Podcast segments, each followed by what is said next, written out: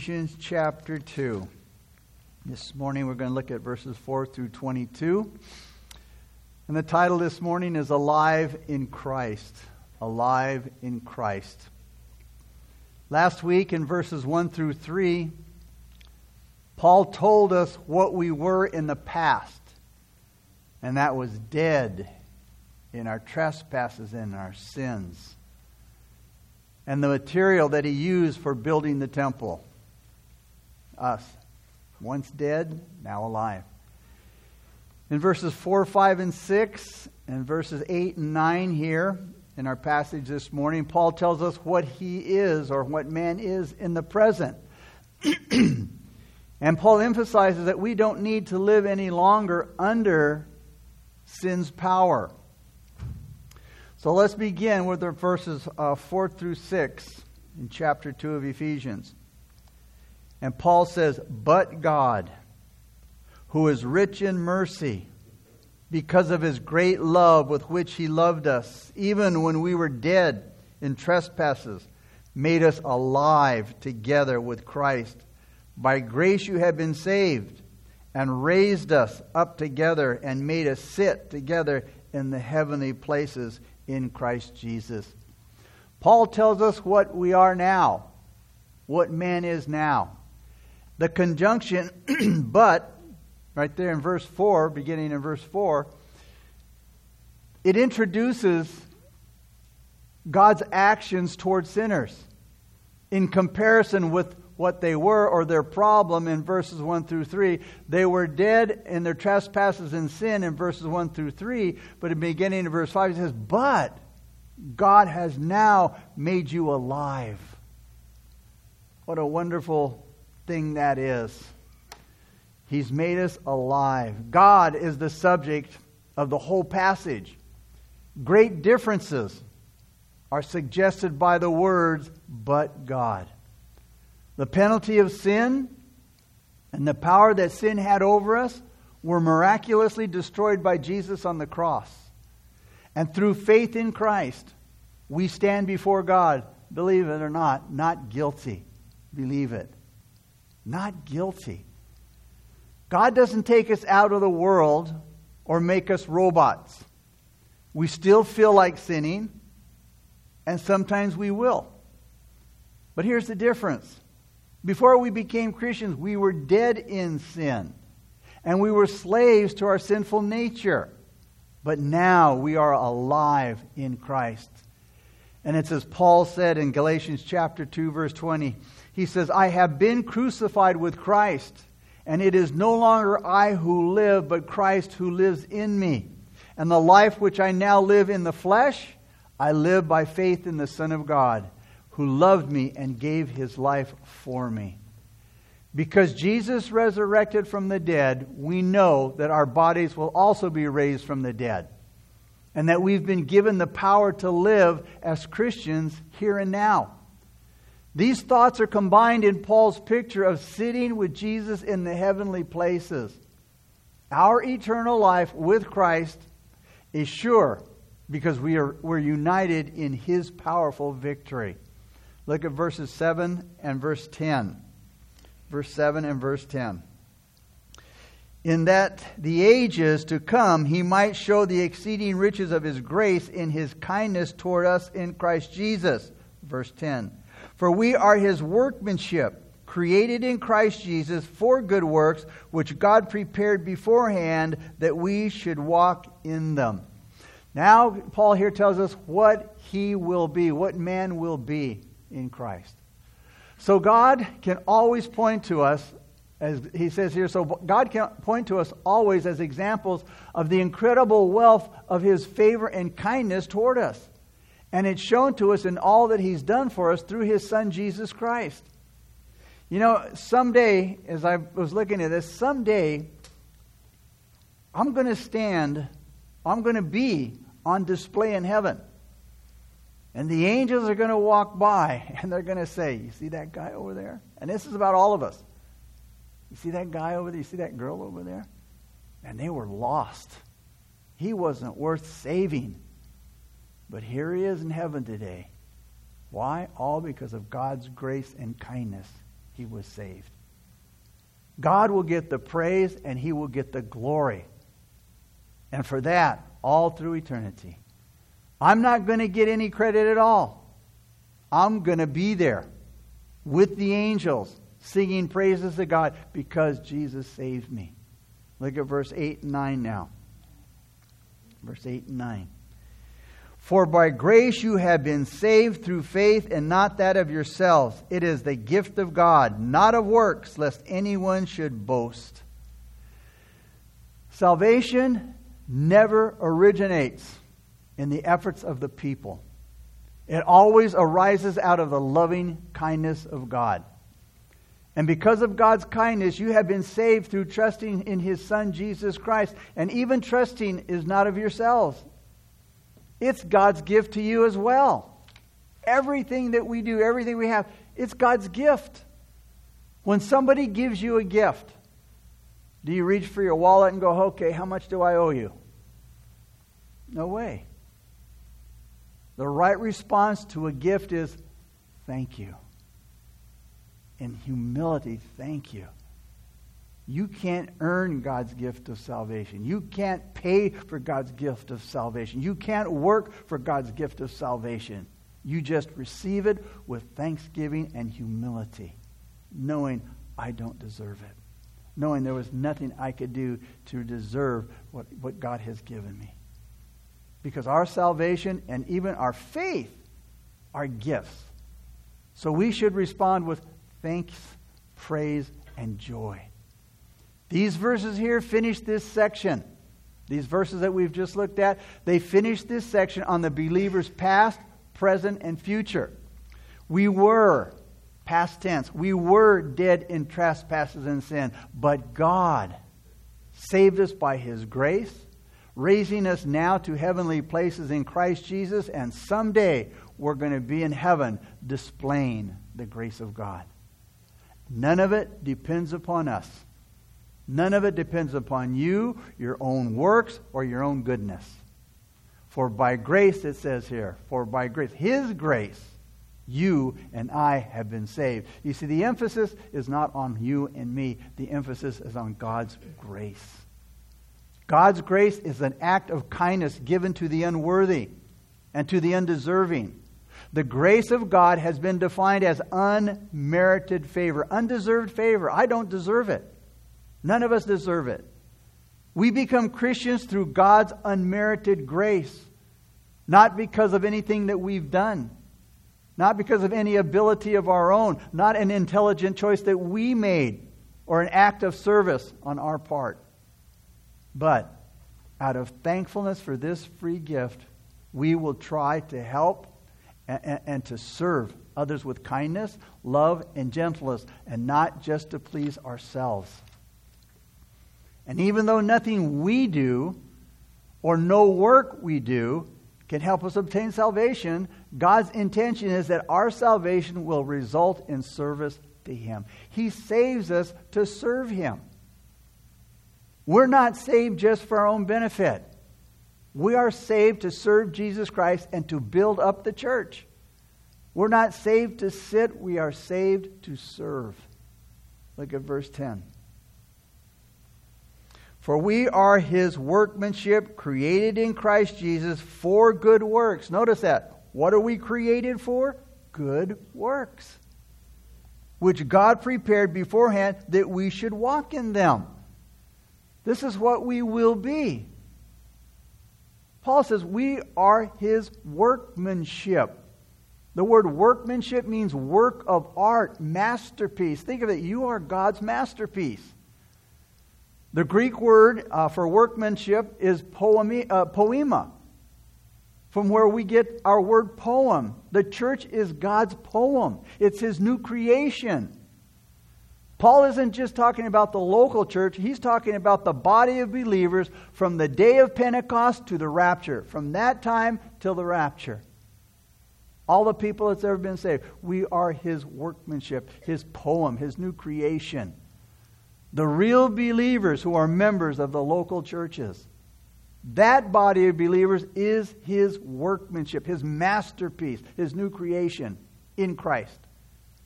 What are we created for, verse 10 says? For good works. It is God Himself who has made us what we are. And He's given us new lives from Christ Jesus. And long, long, long ago, He planned that we should spend these lives helping others. And the same power that created us in Christ Jesus empowers us to do the works for, for which He's redeemed, redeemed us. The, now, understand, these good works are the marks of true salva- salvation. They're the evidence of salvation. Righteous attitudes and righteous works, they result from the transformed life now living in the heavenly places.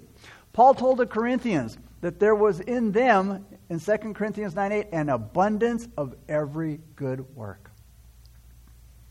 Paul taught Timothy that the believers are complete, thoroughly equipped for every good work. 1 timothy 3.17 jesus died to bring to himself a special people zealous for good works. Titus 2.14 paul's main message here is to believers who have been saved many years earlier he's not showing them how to be saved but that they were saved in order to convince them in the power that saved them is the same power that keeps them Jesus has, uh, just as they had already been given everything they needed for salvation, they had also been given everything needed for faithfully living the saved life.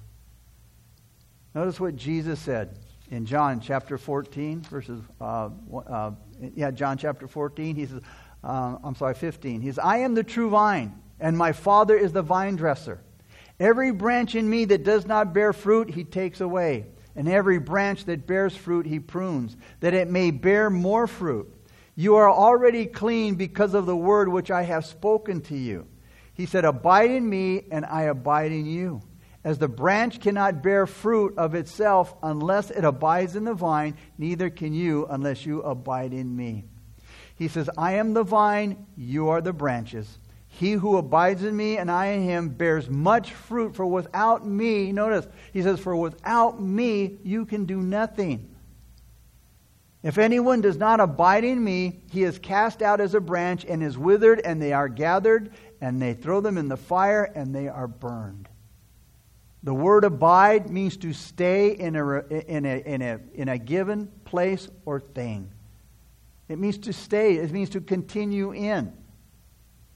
As long as I continue in Jesus Christ, I am okay, I am secure.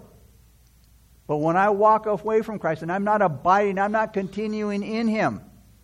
And that's what Jesus said. If anyone does not abide in me, if anyone does not continue in a relationship with me, he said, he is cast out as a branch and is withered, and they gather them and throw them into fire, and they are burned. The greatest proof of a Christian and Christ's power in them is their own salvation. And as, and as a result, the good works that God produces in and through them. James said, It's not enough just to have faith. James said, You must also do good, uh, do good to prove that you have faith. Faith that doesn't show itself by good works is no faith at all. And it's dead and useless, James says. And without good works, you can't prove whether your faith is real or not. But anyone can see that I have faith by the way that I act. These good works are expected of us. Because it said God prepared beforehand that we should walk in them. And that's why James says your faith is phony if there are no works present to go along with it. When we get, when we get to the last part of, of Paul's letter, we'll be told how we're to walk in a way that's commendable and acceptable to God. But while eh, he said, while we're seated, seated up, in the, up there in the heavenlies in Christ Jesus, down here we're to walk in a way that will bring glory to his name. You see, we're, we're, we're learning down here. We're, we're walking down here and, and learning how to walk down here that we might walk in God's ways in the heavens. We're being trained here to go to heaven. Our salvation is something only God can do. And it's His powerful creative work in us. And if God considers us his work of art, think of it, God considers us his masterpiece. And if he considers his ma- us his masterpiece, we don't dare treat ourselves or others with disrespect or as a second rate work. Notice verse 11 and 12. Therefore, in light of what he just said in verses 4 through, uh, through 11, um, 4, 4 through 10, therefore, remember that you once, uh, once, that you, once Gentiles in the flesh, who are called uncircumcision, by what is called the circumcision, made in the flesh by hands, that at that time you were without Christ, being aliens from the commonwealth of Israel, and strangers from the covenants of promise, having no hope and without God in the world. Notice that we were in, we were in terrible shape. Here's the method of construction now of building the church. The church in Ephesus was made up mostly of Gentiles, that is, non Jews. There was just a small gathering of Jews there. Gentiles are called the uncircumcision by the Jews who were known as the circumcision. And because a Gentile wasn't a chosen one like the Jew, Israel became proud of her, of her position. And she looked down on anybody that was not a Jew. So they looked down on the Gentiles, and then hatred grew between the two. And in these, in these verses, Paul describes the sad life and the hopeless problem of the Gentile. It, it's also the perfect picture of any lost person, man or woman. And this is what it means to be lost. Notice in verse 12, without Christ. Notice he says in verse 12, he says that at that time you were without Christ. Without Christ is the best definition of a lost man or woman. It's the opposite of being in Christ. Paul said also in verse 12, You were aliens from the commonwealth. That means you were, you were aliens from the citizenship of Israel. Or you were separated from being a citizen of Israel. That's the correct definition of a Gentile. The Gentile had no God given religion like Israel. The Gentile had no right to claim the Old Testament promises for themselves that God made to Israel. We, we don't have that right as well. God didn't make those promises to us either. But you know what? We've been adopted, we've been grafted in. Notice what he said in verse 12 also strangers, we were strangers from the covenants of promise. You see, God made certain promises to the nation of Israel. The covenants that God made with Israel are still valid today, but no Gentile has any right to claim them. God promised the children of Israel the land of Israel. And you know, we see the war going on today for people who think, other than the Israelites, think that you know Israel is, is part theirs or part of it. God gave it all to Israel, all of it. And one day they'll get it, but it will be on God's terms, not theirs. The promise God has given us is this I go to prepare a place for you. And if I go and prepare a place for you, I will come again and receive you to myself, that where I am, there you may be also. And also, notice in verse 12, Paul said, they had no hope, having no hope. Look at all the religions of the world. Think about it. They have no hope. They have no hope. They can't promise resurrection because there's only one. Only one Christianity. They're not very clear about what happens after they die. A lot of them don't know what happens after they die. And the cults, they don't offer any hope at all. They just put up a stumbling block that's hard for people to get over. Having no hope. Think of that. Having no hope was the sad problem of the uh, uh problem of the Gentiles. To the lost man or woman, this life on earth is the most important thing to them. And if they miss out on the so called fun here, then they're twice as hopeless. In verse 12, Paul said they were without God in the world. They were, were without God in the world. Now, this doesn't mean that God wasn't available to them. That doesn't mean that God wasn't around for them. What it means is that man has removed himself from God. That's why they're without God in the world. Like a lot of people today are without God in the world. God's available, but they have removed themselves from God. A man is godless. A woman is godless because they choose to be so. They're in darkness. They're wandering around with the rest of the lost human race. And that's why lost people spend their time drinking, taking drugs, going from job to job, relationship to relationship, running all over the world, looking for that joy, that peace, and that hope because they have none. They have a restless heart. The Bible says that God has put eternity in man's heart. And you see, that's why they're so restless. God has put eternity in their hearts, and you know, only God can, can fill that, that empty void, that eternal void. But people are trying to fill that, that void, that, that eternity is in their heart. They're trying to fill that with all kinds of pleasures that the world offers them. But yet it doesn't satisfy them. Because it's an eternal void. And only the eternal can fill that void. So again, what else is there for, do, for them to do if there's, you know, if they're, if they're, if they're lost, if they have no hope? You know, if there's no, if God is not for them in the world, you know, what, what, what else is, that, is there for them to do? You know, we would have no hope. The only hope I could have here in this world would to be just to, to squeeze all the fun and life out of it as I can, to get all that I can out of it. And that's what people are doing. They're trying to live the, the life that just uh, of pleasure and squeeze all the pleasure and joy that they can out of this world because that's, that's all they have. That's all that they have. There would be nothing to look forward to outside of God. Nothing. That's what it would be like to be without hope, without God. This is, this is a horrible condition to be in. It's a horrible condition that Paul is describing here. But now notice something has happened in verse 13. But now, again, but now, in Christ Jesus, you who once were far off have been brought near by the blood of Christ. Thank you, Lord. In the temple was the court of the Gentiles, way off to the side of the temple. Gentiles were allowed to come into the court or into the temple, but there was a designated place for them, and they couldn't go anywhere else. They were far away off in a corner. There was a de- designated place for them. It says, but now, but now for those Gentiles, those, those that weren't Jews, those Gentiles in Christ, everything has changed.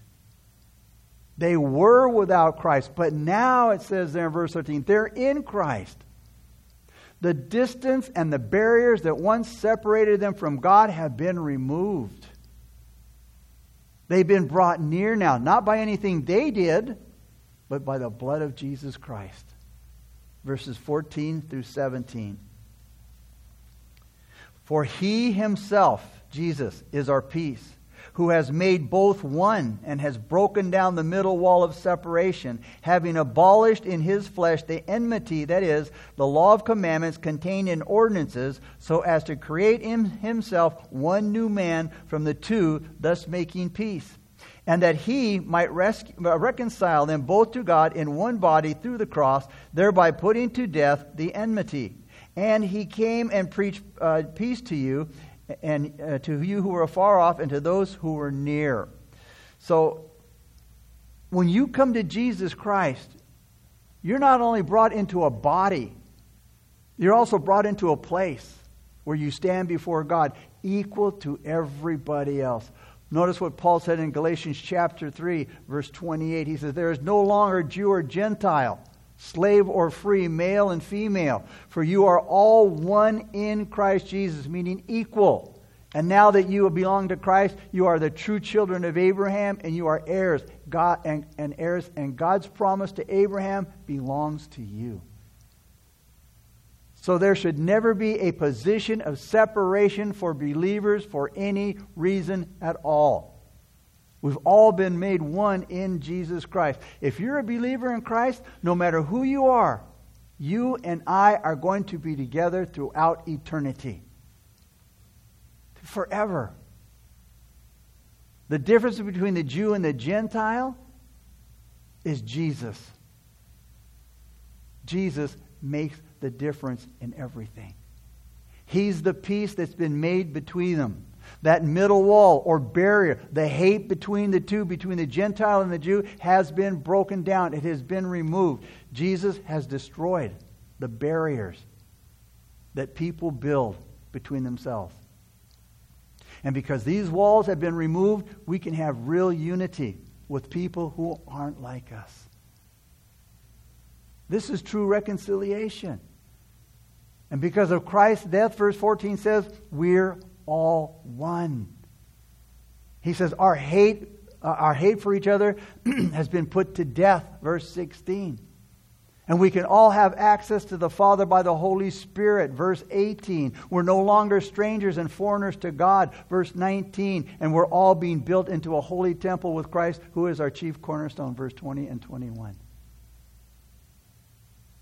Man, there are a lot of barriers that can divide us from other Christians age, appearance, intellect, political views, economic status, race, doctrinal point of view, and the list goes on. One of the best ways to quench Christ's love is to be friendly with only those people that we like. Thank God Jesus has knocked down the barriers and he's unified all believers in one family. We read in Acts chapter 2, verses 42 through 47, it says, And they, that is the church, the Christians, and they continued steadfastly in the apostles' doctrine, the Word of God, and fellowship, in the breaking of bread and in prayers. Now all who believed, notice, all who believed were together and had all things in common. So continuing daily with one accord in the temple and breaking bread from house to house. Notice they ate their food with gladness and simplicity of heart, praising God and having favor with all people. With all the people. That is a united church. That is a united people. You see, Christ's cross should be the cause of our unity. The Holy Spirit helps us look past the barriers to the unity that we're called to keep and to enjoy. And by Christ's death, Jesus put an end to the angry resentment between Jews and Gentiles caused by the Jewish laws that favored the Jews and left out the Gentiles. See, Jesus died to put an end to that whole system of Jewish laws. And he took the two groups, Gentiles and Jews, that hated each other, and he made them parts of himself. Verse 15 says, a new man. Note, he calls it a new man. This means that Jesus made a single body or person out of the two.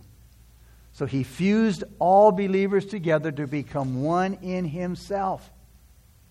We've been put together in Christ, and he's made peace. It means that we now have peace with God, and we should also have peace with one another. God's reconciliation is already done, it's complete. And He's ready to receive you if you're ready to come to Him. So the message that goes out is this be reconciled to God. And if you'll be reconciled to God, you will be brought, be brought into a new body, a new body of believers. And it doesn't make any difference whether you're Jew or Gentile. The color of your skin makes no difference. All are one in Jesus Christ. We have been made one new man and we should have peace. The emphasis in Paul's message is on the wonderful person of Christ. Jesus not only made peace by the cross, but those who trust him are placed in him and become new men. God had made a difference originally by separating the Jew from the nations.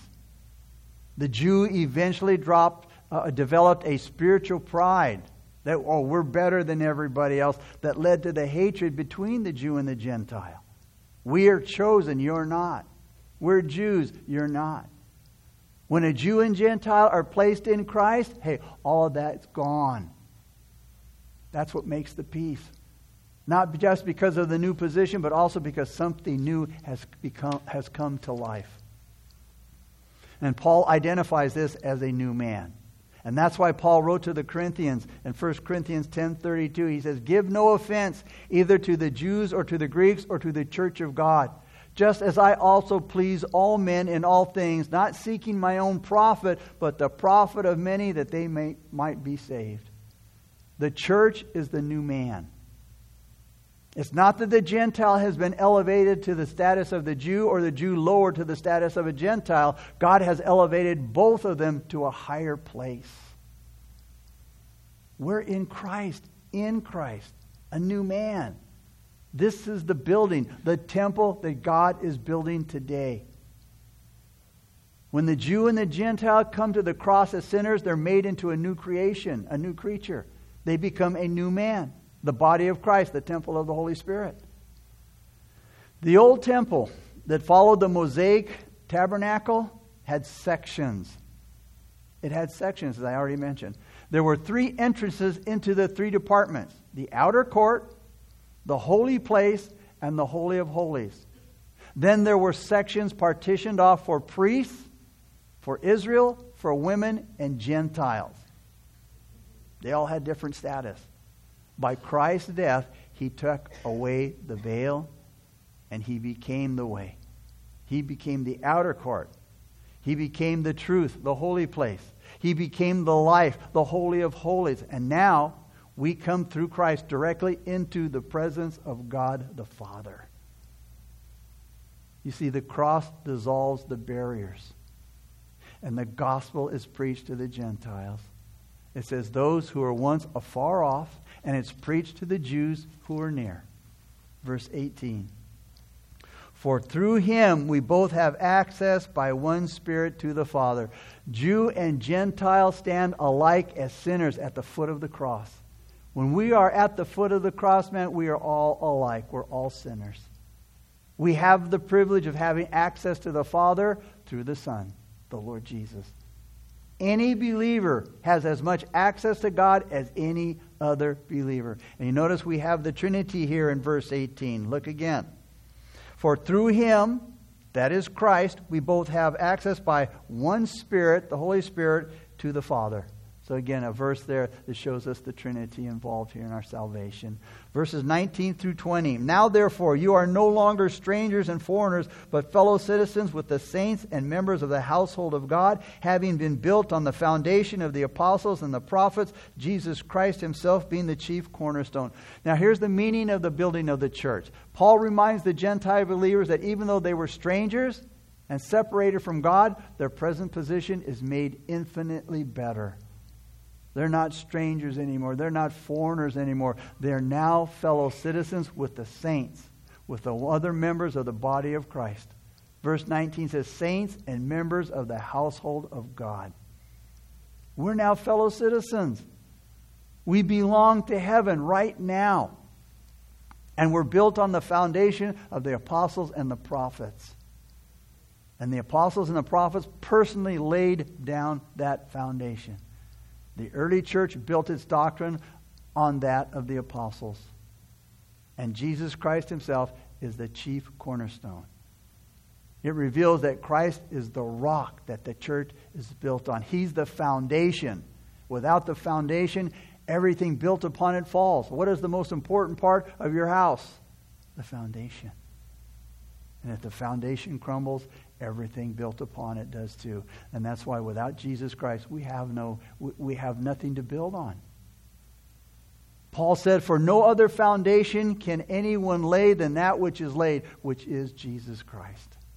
Verse 21 and 22 in whom the whole building, notice, being fitted together, grows into a holy temple in the Lord, in whom you also are being built together for a dwelling place of God in the Spirit. So the comparison to the temple of the Old Testament is obvious here, and yet there's a difference revealed in the likeness. You see, there were several buildings, as I just mentioned, in the temple at Jerusalem. But I don't think Paul's referring to the different buildings. He means each individual believer is being built into the total structure, like stones, individual stones. Peter said, You are living stones. Peter said it in the way he said, We are stones fitted in and built into a spiritual house. Paul speaks of a church, or of the church, as a temple that's currently under construction, and one day it's going to be finished. And it grows into a holy temple. It's growing into a holy temple in the Lord. See, this makes it clear that it's not finished yet. The structure is also different than the temple. It's not just one stone stacked on top of another. This temple is growing, and God is taking dead material, those who were once dead in trespasses and their sins, and He's making them alive, and He's building the temple with them. The living, born again stones are growing into a living temple. And the Holy Spirit places each dead sinner into the living temple through regeneration, through the blood of Christ. And it's called a holy temple. Not because we're holy, but because of Christ's righteousness. His holiness makes us holy. It's holy because the Holy Spirit dwells in us. The Holy Spirit lives in each believer. He's the second person uh, of the Godhead. The church, the body of Christ, you and I are a temple of God in the Spirit. And when believers come together in a building to worship, the Holy Spirit is there. He's present. And in that sense, God is in that building. But when every believer has left the building, God has left it too. You know, before anybody got here this morning, this was just a building. That's all it was. Not any different than any other building in the city. When it's empty, it's nothing but wood, glass, concrete, whatever it might be made of. But the moment you walk into the place, God is there. Isn't that awesome? God is there.